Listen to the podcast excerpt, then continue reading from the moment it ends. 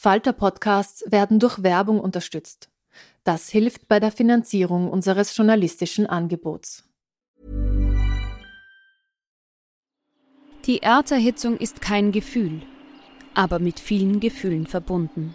Sorgen etwa oder Angst. Eine Veranstaltung gegen diese Ohnmacht ist Tipping Time, eine Klimakonferenz der Zivilgesellschaft. Von 9.5. bis 11.5. findet Tipping Time in Kooperation von Globe Art, Solektiv und Tangente St. Pölten statt und lädt ein zu Diskurs, Diskussionen und Workshops mit namhaften Vortragenden wie Nikolai Schulz und Friederike Otto. Weitere Informationen finden Sie auf www.tangentesanktpölten.at. Many of us have those stubborn pounds that seem impossible to lose, no matter how good we eat or how hard we work out. My solution is PlushCare. PlushCare is a leading telehealth provider with doctors who are there for you day and night to partner with you in your weight loss journey. They can prescribe FDA-approved weight loss medications like Wagovi and Zepbound for those who qualify. Plus, they accept most insurance plans. To get started, visit plushcare.com slash weight loss. That's plushcare.com slash weight loss.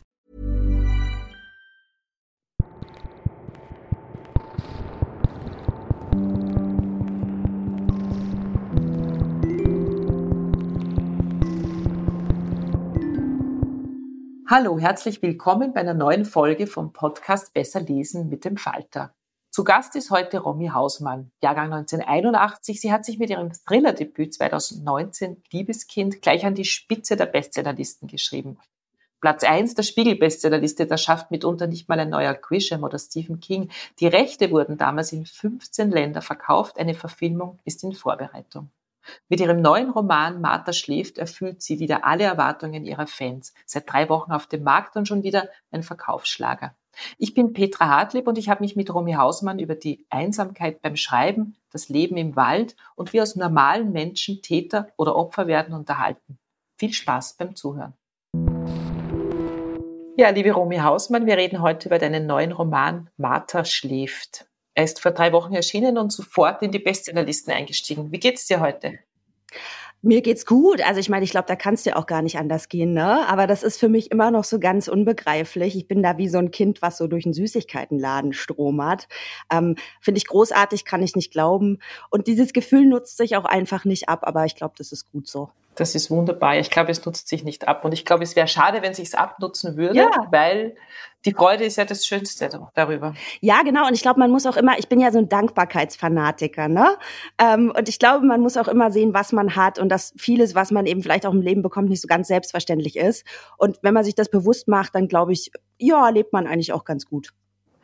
Im Mittelpunkt der Geschichte steht Nadja. Sie ist eine Einzelgängerin, hat keine Freunde, lebt in ihrer Wohnung, als wäre sie nur auf Besuch. Nadja arbeitet in einer renommierten Anwaltskanzlei und will einfach nur ihre Ruhe haben. Und doch gibt es da jemanden, den sie mag. Das ist die Frau des Chefs, die mal ihre Kollegin war und für Nadja war die damals sehr wichtig. Und nun hat eben diese Frau, also diese Laura, einen sehr, sehr großen Fehler begangen und Nadja soll ihr dabei helfen, ihn zu vertuschen. Kannst du noch ein bisschen mehr verraten, ohne die Spannung zu nehmen? Das Schwierige bei so Thriller-Besprechungen ist ja immer, man darf ja nicht spoilern. Wie, wie kannst du ein bisschen mehr erzählen, ohne dass die Leser dann schon wissen, was passiert ist. Ja, du sagst es. Also eigentlich hast du genau das gesagt, was man sagen kann. Aber es gibt natürlich, weil wir sind natürlich eben auch im Thriller, das heißt, es muss ja eine Leiche geben. Und es ist so, also es gibt diese Leiche und Nadja und Laura überlegen sich jetzt, wie können sie diese Leiche verschwinden lassen? Das ist eigentlich so das Grundding. Aber wie gesagt, ich kann nicht mal sagen, wer die Leiche ist. Also das ist ganz, ganz schwierig bei dem Roman. Das tut mir auch so leid, Petra, dass du da jetzt gar nicht so viel sagen kannst. Ja, das ist schrecklich. Ich habe wahnsinnig viel darüber nachgedacht, weil bei jedem anderen Buch, bei jedem literarischen Roman, Liebesroman, was auch immer, kannst du eigentlich die ganze Geschichte erzählen und du verrätst nicht. Bei Thriller muss man einfach höllisch aufpassen. Und ich glaube, die Krimi- und Thrillerleser verzeihen einem das niemals, wenn man da was verrät. Gar nicht. Aber ich kann dir zum Beispiel sagen, wie ich das immer so ein bisschen versuche anzuteasern. Ne? Also ich sage auch immer, es geht eben um diese Nadja, die so ein ganz, ganz beklemmtes Leben führt, die vor vielen, vielen Dingen Angst hat. Ne? Also alltägliches macht ihr Angst, sie neigt zu Panikattacken, sie kann tatsächlich nicht mal alleine U-Bahn fahren, solche Sachen. Und ausgerechnet sie gerät jetzt eben zusammen mit ihrer Freundin Laura in ein ganz, ganz böses Spiel hinein. Ja, also sie planen eine Leiche verschwinden zu lassen. Aber wenn man solche Dinge natürlich plant, dann sollte man aufpassen, dass davon niemand was mitbekommt. Denn sowas lässt sich natürlich auch immer sehr gerne zweckentfremden für so ganz eigene psychopathische Spiele. Das Interessante ist ja, dass Nadja bei diesen Tätigkeiten, die sie nun aus Liebe zu dieser Laura macht oder als Verbundenheit, völlig über sich hinauswächst. Plötzlich kann sie Auto fahren, sie kann in Geschäfte gehen, sie macht Sachen, wo sie sich nie träumen hätte lassen, dass sie das kann. Äh, was treibt sie da an, diese Nadja? Naja, sie hat ja ein ganz schweres Päckchen aus der Vergangenheit auch zu tragen, ne? Und sie war schon mal als Jugendliche in einer ähnlichen Situation und da hat sie für sich gefühlt eigentlich alles falsch gemacht.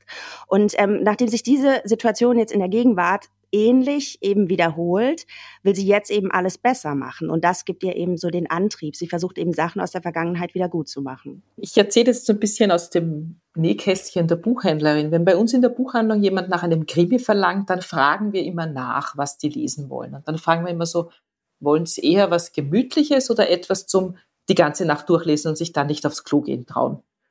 Und deine Krimis gehören eindeutig in die zweite Kategorie. Also ich habe die ganze Nacht durchgelesen und ich habe mich dann schon aufs Klo getraut, aber nur weil der Hund da war.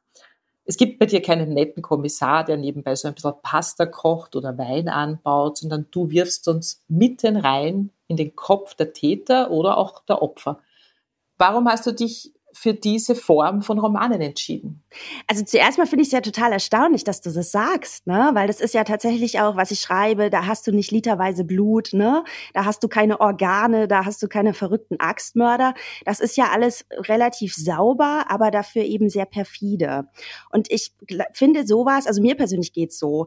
Ähm, ich lese ja eben auch viele Thriller und, und mich schockt das immer gar nicht so sehr mit viel Blut und so einem Riesengemetzel. Also ich bin auch eher anfällig für so Psychodinger, ne? Wenn jemand mit dir spielt, du vielleicht auch irgendwie den Figuren nicht trauen kannst, nicht weißt, wer belügt dich. Das finde ich auch immer viel ärger als da jetzt so literweise Blut. Und ich glaube, weil es mir eben selber so geht, dass ich dafür anfälliger bin, schreibe ich das dann eben auch selber. Im Buchhandelsjargon heißen diese Romane mit viel Blut Schlachtplatten. Also so ja. Thriller-Krimis, wo quasi das Blut so rausquillt. Ich finde die auch meistens nicht interessant, weil sie sehr unrealistisch sind. Das ist sozusagen, das hat ja nichts mit dem echten Leben zu tun. Bei dir geht's mehr um so ganz psychologische Betrachtungen. Du bist immer ganz nah an den Menschen dran und die Menschen sind ja relativ normal bei dir. Wie kommt das? Wie holst du diese Figuren in deine Romane? Bist du eine sehr gute Beobachterin? Gehst du so durch die Welt und schaust dir so Prototypen von Menschen an? Also ich glaube, zuerst mal muss man eben auch sagen, ich glaube, das ist es eben auch so mit dieser Identifizierbarkeit. Ich glaube, deswegen wirkt das alles auch viel, viel grausamer, ne? Weil das sind jetzt keine überspitzten Konstruktionen oder so. Das sind alles Leute, die haben einen ganz normalen Alltag, die sind wie wir, die haben normale Jobs, normale Familien. Und ich glaube, deswegen wirkt das irgendwie auch noch stärker auf uns. Ähm, es ist tatsächlich so, ich war ja auch mal Fernsehredakteurin, ich habe lange gearbeitet für Doku-Soaps und Reportagen und da hatte ich ja immer sehr viel Kontakte mit Menschen, weißt du? Ich war viel auf Dreh, ich habe viele Interviews gemacht, äh, viele Lebensumstände gesehen. Und ich glaube, da passiert das automatisch, dass du dir so ein, ja, so ein Detailblick auch aneignest, dass du natürlich auch überlegst, wenn du gerade Leute vielleicht auch triffst, die in, in Umständen leben, ähm, die du selber irgendwie seltsam findest oder wo du dich selber dann fragst, in deiner Rolle als Redakteur, AK äh, Beobachter in dem Moment, warum bleiben die in dieser Lebenssituation? Und dann fängst du an, dir Gedanken zu machen, ja, und, und versuchst vielleicht auch so psychologische Mechanismen so zu studieren oder zu erforschen. Und ich glaube, weil ich das eben immer gemacht habe und weil mich das auch sehr interessiert, deswegen schreibe ich dann jetzt eben auch darüber und kann es vielleicht auch, weil ich, weil ich mich da ganz gut reindenken kann, ja. Ja, das ist in dem Buch ja besonders spannend, weil man hat so das Gefühl, wenn man das liest, jede von uns kennt so eine Nadja, die ein bisschen versponnen lebt und über den man eigentlich nichts weiß. Auch diesen anderen Part, den es gibt, diesen Gero van Hohen, so ein Testosteron gesteuerter Anwalt, der glaubt, er kann die Welt regieren. Also sowas kennen wir. Und ich glaube, es ist so ein bisschen Autoren- und Autorinnenkrankheit, wenn du Leute kennenlernst, so geht's mir ja auch in der Buchhandlung. Ich habe ja auch immer ständig Leute um mich, die verhalten sich irgendwie seltsam oder schauen seltsam aus oder verhalten sich gar nicht seltsam, sondern so ganz normal und du entwickelst Geschichten über die. Also du fangst an, Geschichten dir auszudenken. Bei mir sind es meistens harmlose Geschichten, bei mhm. dir sind sie nicht ganz so nicht harmlos. Ganz so harmlos, ja. Warum schreibst du überhaupt Thriller? Wie bist du auf dieses Thriller-Genre gekommen? Ist das das, was dich fasziniert? Hast du ein großes Vorbild in diesem Genre, wo du sagst, ich wollte immer so schreiben? Nee, gar nicht. Also tatsächlich bin ich wegen der Psychologie bei den Thrillern gelandet. Ne? Also irgendwie genau andersrum. Ich habe vor ähm, vielen, vielen Jahren, als ich mit meinem Sohn in der Babypause war, habe ich Frauenromane geschrieben. Ne? Und ähm, habe da nie dran gedacht, dass ich jetzt irgendwie mal einen Thriller schreiben könnte. Ich habe damals auch selber keine Thriller gelesen, eher Literatur. Und ähm, ja, und das kam kam dann einfach so ein bisschen, ähm, ja, weil ich irgendwie gemerkt habe, ich kann in diesen Frauenromanen nicht schreiben. Das ist zu rosarot und zu kitschig für mich. Das kann ich irgendwie nicht so nachfühlen. Ich brauche ein anderes Genre, wo ich einfach diesen Trieb für meine psychologischen Beobachtungen, ja, ein bisschen besser ausleben kann. Ja, du hast es schon angesprochen, du bist ja nicht als Bestsellerautorin auf die Welt gekommen. Du hast als ganz junge Frau beim Fernsehen gearbeitet, bis du dann irgendwann beschlossen hast, ich schreibe ein Buch. Aber es passiert ja nur im Märchen, dass man nach dem ersten Buch sagen kann, so und jetzt bin ich Autorin. Also Autorin sein heißt, dass man zumindest einen Teil des Lebens damit finanzieren kann. Das ist ja meistens ein, ein sehr steiniger Weg. Wie, wie war das für dich rückblickend? Jetzt kannst du ja wirklich mit dem Brustton der Überzeugung sagen, ich bin Autorin. Aber das war ja nicht immer so. Du hast viele Bücher geschrieben oder einige Bücher veröffentlicht und viele geschrieben und nicht veröffentlicht. Ja, wenn du da so rückblickend zurückschaust, wie, wie ist das für dich? Also ich glaube, es war völlig in Ordnung. Also ich hatte natürlich auch, ähm, gerade wo ich ähm, in dem Jahr, als ich Liebeskind geschrieben habe, das war hart. Also da hatte ich einen Brotjob und noch zwei Nebenjobs und ich habe das Buch geschrieben, so, ne? Und ich erzähle manchmal auf Lesungen, da gibt's immer die Legende, die hat ein Jahr lang nicht geduscht und ungefähr das stimmt. Ja, also ich habe sehr, sehr selten geduscht. Ich habe mich nicht mehr mit Freunden getroffen. Ich habe wirklich die Nächte durchgeschrieben. Also so dieser Klassiker, ne, was man manchmal so hört, das war es tatsächlich. Ähm, die anderen Jahre war das so, ich musste das eben nebenbei machen, ganz klar. Man muss ja Geld verdienen. Aber es hat mich nie so gestört. Ich wusste zwar immer irgendwie, Schreiben kann für mich kein Hobby bleiben, weil mich das einfach zu sehr ähm, zu sehr fasst und, und ich leide auch teilweise richtig beim Schreiben. Weißt also Schreiben wäre für mich halt kein Hobby, wo ich sagen kann, ich entspanne dabei. Das ist es halt gar nicht. Ähm, mir war klar, ich kann das nicht ewig nebenbei machen. Das geht mir dann irgendwann echt an die Substanz. Aber für die Jahre, wo das eben so sein musste, war das auch in Ordnung. Und ich glaube immer, wenn du eine Sache einfach gerne tust, und das ist bei mir eben das Schreiben, ich kann mir nicht vorstellen, nicht zu schreiben, dann nimmst du da auch das ein oder andere Opfer auf dich und machst es einfach.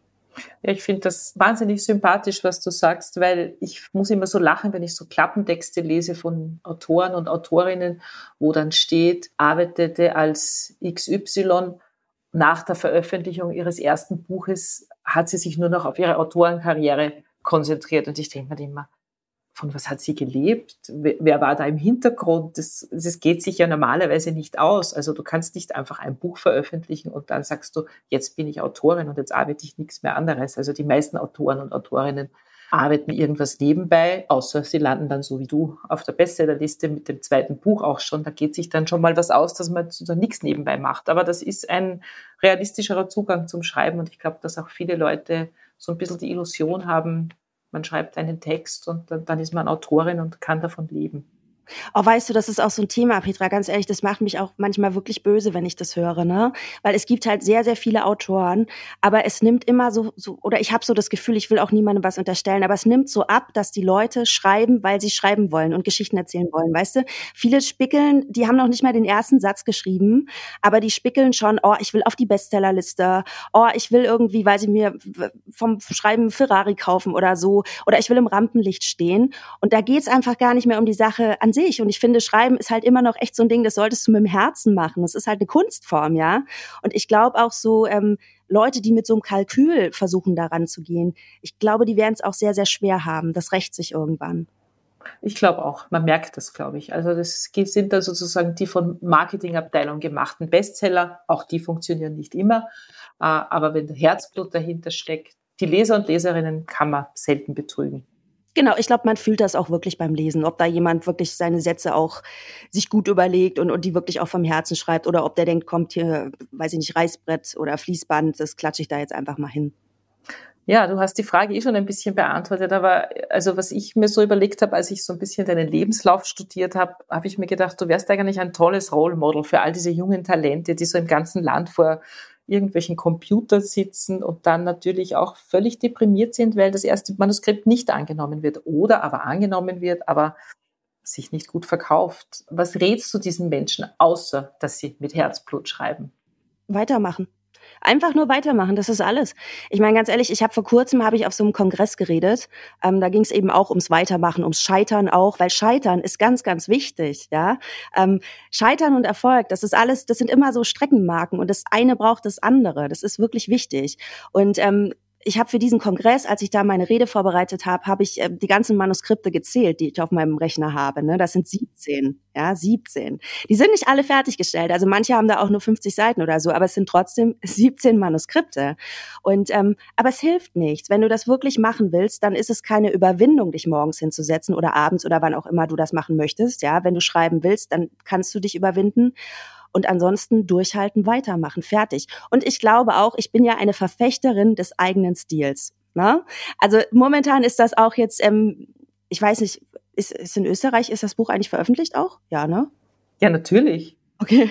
Nee, also wir haben, auch, wir haben auch Internet und Buchläden und Nein, wir lesen das meine ich nicht, Das meine ich nicht, das meine ich nicht. Manchmal unterscheiden sich ja die, die, ähm, die Veröffentlichungsdaten deswegen. Um Gottes Willen, ich liebe Österreich, ne, muss ich nochmal sagen. Ähm, es ja liegt in allen Buchhandlungen, die haben auch wieder offen gut. seit einer Woche. Äh, es, liegt, es ist gut platziert. Ich habe mir das schon angeguckt auf den diversen Homepages, auch der großen Mitkonkurrenten von mir. Also du musst dir keine Sorgen machen um den österreichischen Markt. Alles läuft wunderbar. nee, nee, das, das meinte ich nicht. Das meinte ich nicht. Aber es ist ja gerade so, ähm, ich kann es ja jetzt nur für Deutschland beurteilen. Das wollte ich eigentlich damit sagen.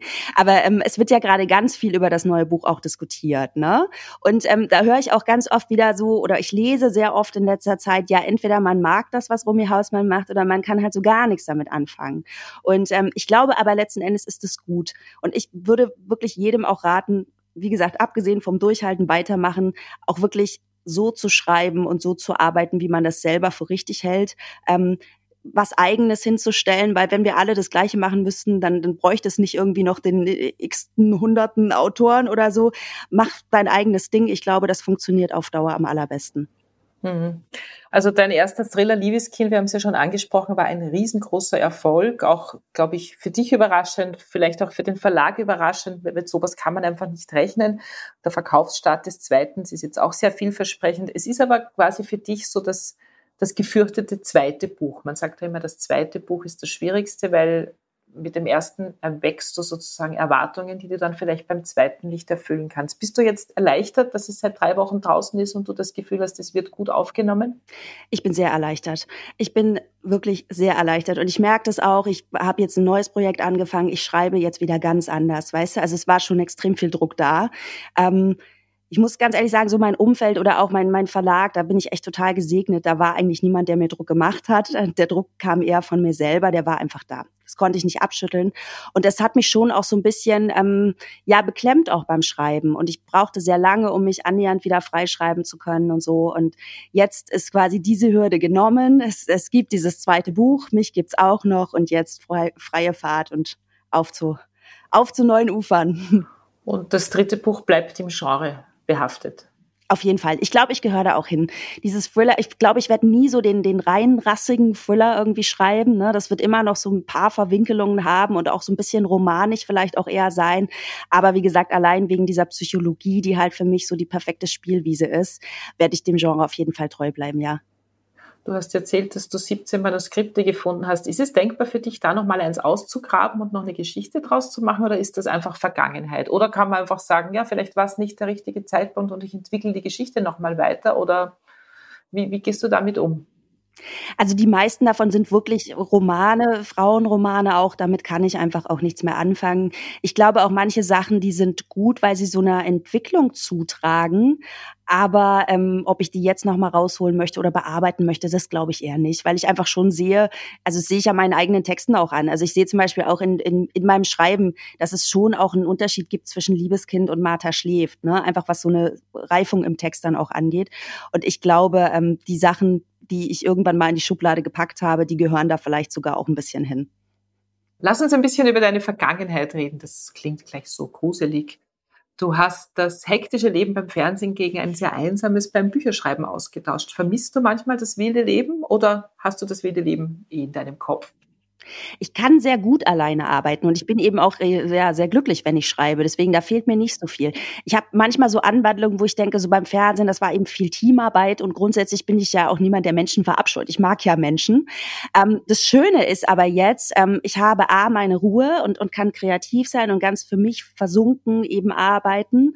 Aber dadurch, dass ich ja auch sehr, sehr viele Lesungen mache, ne, komme ich ja eben doch wieder in Menschenkontakt und das genieße ich auch total. Also ich bin überhaupt keine schüchterne Autorin. Die Leute Leute sind bei Lesungen auch immer ganz erstaunt, ähm, weil ich halt nicht so ein Wasserglas-Rollkragen äh, differenzierter Mensch bin, sondern eigentlich eher so ein Kasper. Und, und wenn du dann eben liest, was ich so schreibe, das kriegen die Leute immer gar nicht so zusammen. Nee, also ich glaube, ich habe so eine gute Mischung gefunden, was so die Einsamkeit und die Gesellschaft ausmacht. Du bist ja eine der vielen Autoren, deren Buch mitten in der Corona-Krise erschienen ist. Das heißt, es gab keine Buchhändlerinnen, die das beim Erscheinen aktiv verkaufen konnten, weil die Buchhandlungen war zu. Du hast keine Interviews im direkten Kontakt gegeben und vor allem keine Lesungen. Und Lesungen, wir wissen, Lesungen sind anstrengend und Lesereisen sind anstrengend, aber trotzdem sind Lesungen so ein bisschen ja auch die Ernte von diesem Jahr Einsamkeit, die du hinter dir hast. Du wirkst jetzt trotzdem nicht völlig frustriert oder deprimiert. Wie, wie geht's dir damit, dass das jetzt einfach ausfällt? Oder hoffst du, du kannst es nachholen? Also es ist schon so, am Anfang dachte ich so, oh mein Gott, weißt du, da wäre auch sehr viel aufeinander gewesen. Da hätte es ähm, eine, eine Buchpremiere nur für die Blogger gegeben, am nächsten Tag die offizielle Premiere auf dem Münchner Krimi-Festival, dann direkt weiter mit, mit der Tour einfach. Ja, und das ist natürlich traurig gewesen, aber dann denke ich mir, mein Gott, es ist halt gerade Corona und Corona trifft uns alle. Ähm, ich bin froh, dass ich gesund bin, dass meine Familie gesund ist. Es könnte wirklich schlimmer sein, als dass Frau Hausmann jetzt einfach mal ein paar Monate nicht auf Lesung kann. Also von dem her, das ist alles in Ordnung. Und ähm, ich starte mit meiner Tour, dann ich setze dann einfach wieder ein, wenn das wieder ungefährlich ist und darauf freue ich mich dann umso mehr. Dann wirst du wahrscheinlich doppelt gebucht werden. Dann musst du nachmittags und abends lesen. Oh ja, das ist echt ein Thema, ne? Weil so viel kannst du manchmal gar nicht verschieben, wenn du gut, gut äh, durchgetaktet bist. Ne? Dann musst du das ein oder andere muss dann einfach ausfallen, weil man es gar nicht unterkriegt. Aber ähm, wie gesagt, ich bin, ich halt gerne auch auf Lesung und dann muss man das halt irgendwann anders machen. Das geht schon alles. Aber wie gesagt, ich glaube, man darf da auch nicht so in so eine ähm, ja, in so eine Depression da reinfallen, weil letzten Endes es könnte alles viel, viel schlimmer sein. Ja, das war lustig. Als ich überlegt habe, dich für den Podcast einzuladen, habe ich, da ist gerade ein vierseitiger Artikel im Stern erschienen über dich und ich habe mir gedacht, oh Gott, das brauche ich gar nicht probieren, die kriege ich nie. Und dann ist mir eingefallen, nein, auch Frau Hausmann wird nicht auf Lesetour gehen können. Die wird zu Hause sitzen in ihrem kleinen Haus im Wald und vielleicht ja, hat sie genau. dann Zeit, mit mir ein Gespräch zu führen. Ich bin eine glückliche Gewinnerin dieser Situation. Du, aber nach Österreich, ja, ich äh, habe es ja vorhin schon gesagt, ich liebe Österreich. Ich habe total lange für Tausche Familie gearbeitet, ne? Und ich war alle drei Wochen in Österreich. Und wirklich, ähm, das ist kein Scheiß, ne? Also, dass ich mich jetzt so anbiedern wollte, aber tatsächlich, ich habe mit meine besten Drehs habe ich in Österreich gemacht und hatte immer eine gute Zeit. Deswegen zu dir wäre ich gekommen, Petra.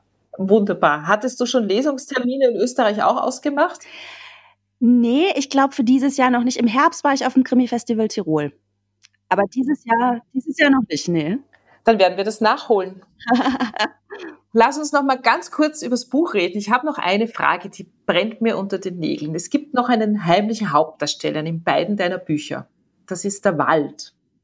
In Liebeskind flieht eine Frau mit ihrer Tochter aus einem kleinen Haus im Wald, in dem diese Familie jahrelang eingesperrt war und in Martha schläft, findet der Showdown in einem Häuschen im Spreewald statt. Was bedeutet der Wald für dich? Ja, da sagst du was. Also ich muss auch ganz echt zugeben, ich schreibe gerade wieder. Also es kommt schon wieder ein Wald drin vor. Ich kann es dir nicht sagen. Also es ist natürlich, es sind glaube ich zwei Dinge. Also a, ich lebe ja nun mal im Wald. Das heißt, der Wald ist das erste, was ich sehe, wenn ich morgens aus, aufstehe und aus dem Fenster gucke. So ne, der ist halt immer so omnipräsent. Ähm, Abgesehen davon ist der Wald natürlich auch so, ein so ein Ort, wo du, also perfekt, da kannst du einen Thriller nicht spielen lassen. Ne? Also es gibt kaum einen Ort, der schöner ist bei Tag und die Vögel zwitschern und du kannst schön spazieren gehen. Aber nachts nenn mir einen Ort, der gruseliger ist als der Wald, mit diesem ganzen Geknackse und dieser fürchterlichen Dunkelheit. Das bietet sich einfach an. Aber ich glaube, du hast schon recht, ich habe da echt irgendwie eine Obsession. Aber ich glaube, so ein Thriller in, weiß ich nicht, in so einer Hochhausgegend in Berlin-Marzahn spielen zu lassen, das funktioniert vielleicht auch einfach nicht so gut. So, so ein Wald aktiviert aktiviert halt sofort irgendwelche Urängste in den Menschen, in den Leserinnen, Lesern, ähm, da musst du gar nicht mehr so viel dazu tun. Vielleicht ist es auch einfach nur ein sehr bequemes Setting. Das möchte ich gar nicht ausschließen. Das kann natürlich auch sein, weil es sind nicht so viele Leute unterwegs. Wo lässt du in der Schrebergartensiedlung eine Leiche verschwinden? Das ist nicht so einfach wie im Wald. Also, wer weiß. ja, du hast es selber angesprochen. Du lebst mit deinem Sohn in einem kleinen Haus im Wald. Das klingt wirklich auch in allen Interviews immer so ein bisschen unheimlich. Ich habe eine lustige WhatsApp von dir, wo du schreibst, Handy hier im Wald ist immer so eine Sache. Wenn man so eine Nachricht von dir kriegt, nachdem man deine Bücher gelesen hat, dann klingt das irrsinnig zweideutig. Also da kriegt man direkt Angst um dich. Hast du nie Angst bei deiner Fantasie, wenn du in deinem kleinen Häuschen im Wald alleine zu Hause bist? Geht nicht manchmal die Fantasie mit dir durch? Nee, also man muss auch sagen, um das mal ein bisschen zu spezifizieren, wir wohnen hier nicht ganz einsam mitten im Wald, sondern wir wohnen am Waldrand. Das ist so eine kleine alte Siedlung. Ne? Das waren früher so kleine Ferienhütten und irgendwann ist so ein ähm, ja, so ein Hippie einfach mal komplett hier geblieben und dann haben sich so ein paar Leute hier so dran geschert, ne?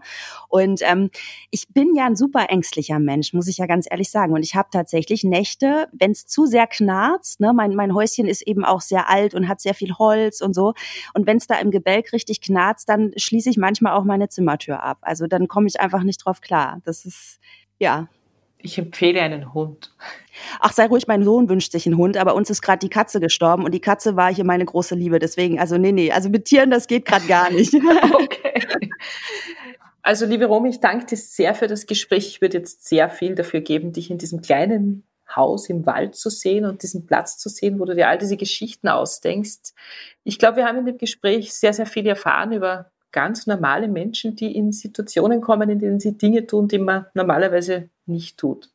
Ich wünsche mir von dir ein paar weitere schlaflose Nächte und dir wünsche ich, dass du all deine Lesungstermine nachholen kannst, inklusive Österreich bitte, und weiterhin so nett und lustig bleibst, obwohl du dir so grausige Geschichten ausdenkst. Ja, vielen, vielen Dank, Petra. Ich danke dir. Bevor du gleich eine kurze Stelle aus deinem Buch liest, hören wir noch ein paar aktuelle Buchbesprechungen aus der Falter-Redaktion.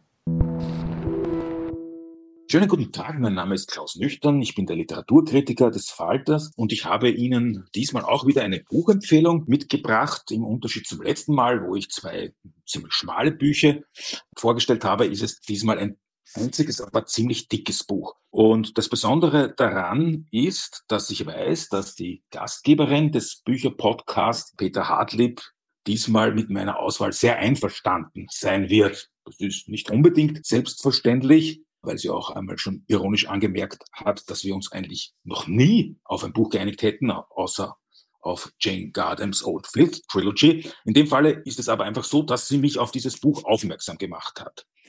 Und Rebecca Mackays Roman Die Optimisten, die im Eisele Verlag erschienen sind, ist in den USA 2018 erschienen, jetzt eben in deutscher Übersetzung herausgekommen und hat in der Zwischenzeit eine gespenstische Aktualität gewonnen. Es liegt daran, dass das Buch, die eine Hälfte des Romans, Mitte der 1980er Jahre in Chicago, in Boys Town, also jener Region oder jenem Viertel, in der es eine boomende Schwulenszene gibt, spielt und damals die erste AIDS-Welle über das Land hinwegfegt und auch äh, die jungen äh, Männer dahin rafft. Und das ist auch der Einstieg in den Roman. Äh, der Bruder einer der Protagonistinnen, Fiona, ist eines der ersten Opfer. Und diese Fiona begleiten wir bis in, ja, fast in die Gegenwart, weil der zweite Teil des Romans äh, 2015 in Paris spielt.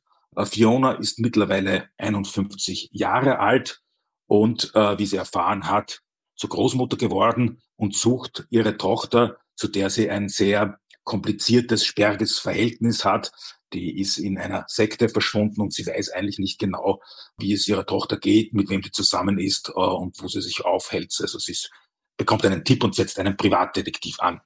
Der Roman ist äh, immer abwechselnd äh, in den 80er Jahren. Also der Roman springt kapitelweise zwischen diesen Orten und Zeiten hin und her. Und da muss man schon auch ein bisschen aufmerksam sein und den Überblick behalten über das Figurenensemble. Gleichzeitig äh, hat es überhaupt nichts Mechanisches und äh, ermöglicht es der Autorin oder der Erzählerin auf sehr subtile Art und Weise, die Schicksale ihrer Protagonisten und Protagonistinnen zu erzählen. Das heißt, das Schicksal der äh, äh aus, aus der 30 Jahren Distanz werden dann Schlaglichter auf die Schicksale äh, der Figuren und Personen geworfen, die man aus den 80er Jahren schon kennt. Der, die sterben zum Glück nicht alle, da tauchen einige auch wieder auf. Und es geht zum einen natürlich um diese völlige Überforderung aller mit dieser grauenhaften Krankheit, die äh, verleugnet wird, die äh, man sich kleinredet. Äh, es geht sehr viel darum, ob man äh, jetzt sich Tests unterwerfen soll, ob das, oder ob das ohnehin nur ein, ein fieser Kontrollmechanismus ist. Also viele Dinge oder einige der Dinge, die wir jetzt aus den Debatten der letzten Wochen und Monate kennen, tauchen ja auf. Der Roman ist darüber hinaus auch noch ein Roman, in dem es sehr stark um Kunst geht. Und über diese Schiene wird dann noch ein dritter Zeitraum eröffnet, nämlich äh, die Zeit ums Ende des Ersten Weltkriegs. Da spielt dann auch die spanische Grippe noch hinein. Äh, es geht um äh, die Kunstwelt in Paris, die Bohème, äh, wo Künstler wie Modigliani wirken. Und man sieht schon, das ist ein sehr beziehungsreicher, komplexer und dichter Roman, der aber nichtsdestotrotz sehr spannend ist. Also das, was man im Englischen einen echten Page-Turner nennt. Ja, und wie immer habe ich auch eine Stelle ausgesucht, die ich Ihnen vorlesen möchte, damit Sie auch wissen oder etwas davon mitbekommen vom Sound dieses Romans. Und zwar handelt es sich um eine Passage aus äh, dem Teil, der 2015 spielt. Und es geht um besagte Fiona, die jetzt eine Gedenkfeier für ihren vor 30 Jahren verstorbenen Bruder hält. Am 13. Oktober hatte sie allein bei sich im Haus ihre private Gedenkfeier für Nico abgehalten. Kerzen, Musik und zu viel Wein. 30 Jahre. Wie konnte es 30 Jahre her sein? Aber es war eben nur der Anfang jener schlimmen Zeit gewesen, als die ganze Stadt, die sie gekannt hatte, sich in Läsionen und bellenden Husten und an faserige, Fossilien erinnernde Gliedmaßen verwandelt hatte. Und obwohl das überhaupt keinen Sinn ergab, hatte sie das lächerliche, narzisstische Gefühl, dass die ganze Epidemie irgendwie ihre Schuld sei, nie ganz abschütteln können. Wenn sie Nico nicht bemuttert hätte, hatte sie ihrer Therapeutin neulich vorgejammert, wenn sie sich in jenen frühen Jahren nicht um ihn gekümmert, ihm nicht mit der L sein Allergiemedikament gebracht und damit gezeigt hätte, dass sie gut zurechtkam, wäre er dann nicht früher oder später nach Hause gekommen, hätte gelobt, sich mit Mädchen zu verabreden? Er wäre kreuzunglücklich gewesen, aber es hätte ja nicht mehr lange gedauert. Ein paar weitere unschöne Jahre zu Hause, wie jeder zweite schwule Mann auf dem Planeten sie erlebte. Vielleicht hätte er sich dann nicht angesteckt, wäre nicht gestorben. Danke für die Tipps. Wir sind wieder da mit Romy Hausmann. Sie wird jetzt noch einen kleinen Ausschnitt aus Martha schläft für uns lesen. Ich muss mich beruhigen, sammeln, ordnen. Ich darf jetzt nicht zweifeln. Ich muss stark sein, an Laura denken, mich daran erinnern, dass all das hier zu ihrem Besten geschieht und es einfach keine andere Möglichkeit gibt. Also beschwöre ich ein Bild herauf. Laura, wie sie gestern Abend, kurz nach Feierabend, in der Kanzlei auftauchte, wie sie im Türrahmen zu meinem Büro stand, schwankend und blass, und sich an den Riemen ihrer Handtasche klammerte. Laura, früher Laura Brehme und ebenfalls Assistentin in der Kanzlei, inzwischen Laura van Hofen, verheiratet mit meinem Chef. Es war Jahre her, seit ich sie das letzte Mal gesehen hatte. Hey Nadja. Ihr Mund, der ein scheußlich unechtes Lächeln formte, und meiner, der bloß stumm aufklappte, während ich wie starr hinter meinem Schreibtisch saß und versuchte, ihren Anblick zu verkraften das kalkweiße Gesicht, die winzigen trüben Augen, das blonde Haar mit einem schwarzen Haarreif zurückgeschoben und in einem Zopf zusammengefasst, so dass ihr Gesicht flächiger wirkte als sonst und ihr Kopf beinahe riesig auf dem dünnen Hals und dem schmalen Körper saß. Sofort fiel mir ein, wie ich mir einmal fast die Haare gefärbt hätte, blond, so wie sie blond war, wie ich sogar schon einen Termin beim Friseur ausgemacht und mich letztlich nur eine akute Panikattacke davon abgehalten hatte, den Salon tatsächlich zu betreten. Plötzlich war es mir unmöglich vorgekommen, zwei Stunden oder länger vor einem Spiegel zu sitzen und mein eigenes Gesicht auszuhalten. Dazu die furchtbaren Geräusche, quengelnde Föhns, tosendes Wasser, das kalte Klackern einer Schere, die eilig auf dem Keramikrand eines Waschbeckens abgelegt wurde. Bis zu diesem Moment war Laura für mich die zweitschönste Frau der Welt gewesen. Jetzt sah sie nur noch aus wie ein Strichmännchen auf einer Kinderzeichnung.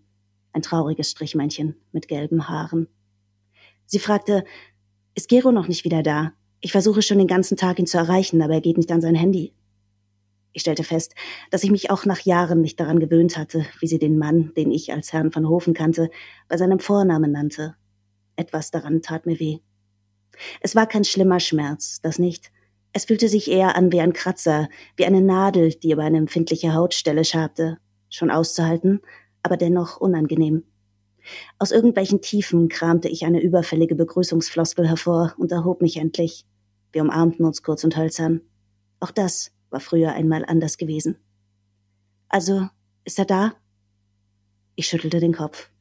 Herr van Hofen war seit gestern auf einer zweitägigen Anwaltskonferenz in Magdeburg und würde erst spät am Abend zurückkommen. Es wunderte mich, dass Laura nicht Bescheid wusste über seinen Zeitplan. Kann ich dir irgendwie helfen? Ihr kalkweißes Gesicht verzog sich, als würde es gleich zu weinen beginnen. Ist was mit Vivi? Bohrte ich weiter und spürte meinen Herzrhythmus schneller werden. Vivi, die knapp vierjährige Tochter der Van Hofens. Laura bedachte mich mit einem Blick, den ich kaum ertrug. Es geht ihr gut, antwortete sie kühl. Sie ist bei ihren Großeltern. Ich lächelte verlegen. Okay, das ist schön. Danach fiel mir nichts mehr ein und ich starrte auf meine Schuhe. Sie brauchten dringend Schuhcreme. Laura atmete hörbar. Kann, kann ich vielleicht einen Kaffee haben? Macht das Umstände? Ich schüttelte hastig den Kopf. Nein, nein, gar nicht. Ich kümmere mich drum. Als ich aus der Kaffeeküche zurückkam, stand die Verbindungstür zwischen meinem und Herrn van Hofens Büro offen. Laura saß in seinem Sessel, den Blick zur Zimmerdecke gerichtet. Ich versuchte einen dummen Witz. Zweimal Coffee to stay für Laura und Lauras Freundin. Sie fuhr zusammen, als hätte sie meine Stimme unter Strom gesetzt, sah mich an, als erblickte sie mich heute zum ersten Mal, überrascht, erschrocken, wie aus fremden Augen. Sie öffnete den Mund und bewegte ihn ein paar Mal stumm. Ich wollte schon ansetzen, sie erneut zu fragen, was los sei, da sagte sie doch noch etwas. Danke dir, aber vielleicht lieber doch ein anderes Mal. Innerhalb von Sekunden war sie aufgesprungen und an mir vorbeigerauscht. Ich blieb zurück, wie eine Idiotin mit den beiden Kaffeetassen in den Händen. Erst bei den Aufzügen holte ich sie ein. Laura, bitte rede doch mit mir. Schimpf mich. Sag mir, dass ich mir meinen gemeinsamen Kaffee sonst wohin stecken kann und wir schon lange keine Freundinnen mehr sind. Erinnere mich daran, was ich getan habe. Aber verdammt, verdammt, sag doch etwas. Und das tat sie. Sie sagte es, nachdem sie direkt in meine Arme hineingesackt war. Ich habe ein Problem, Nadja. Das Problem liegt jetzt in meinem Kofferraum. Das war's mit Besser lesen mit dem Falter für heute. Unser Gast war Romy Hausmann mit ihrem neuen Buch Martha schläft. Wir hoffen, es hat Ihnen gefallen. Abonnieren und bewerten Sie uns bei Apple Podcast, bei Spotify oder in der Podcast-App Ihrer Wahl. Alle Informationen zu den einzelnen Büchern bekommen Sie auch auf falter.at slash Buchpodcast. Alle zwei Wochen gibt es eine neue Folge. Bis zum nächsten Mal. Ich freue mich, wenn Sie wieder mit dabei sind.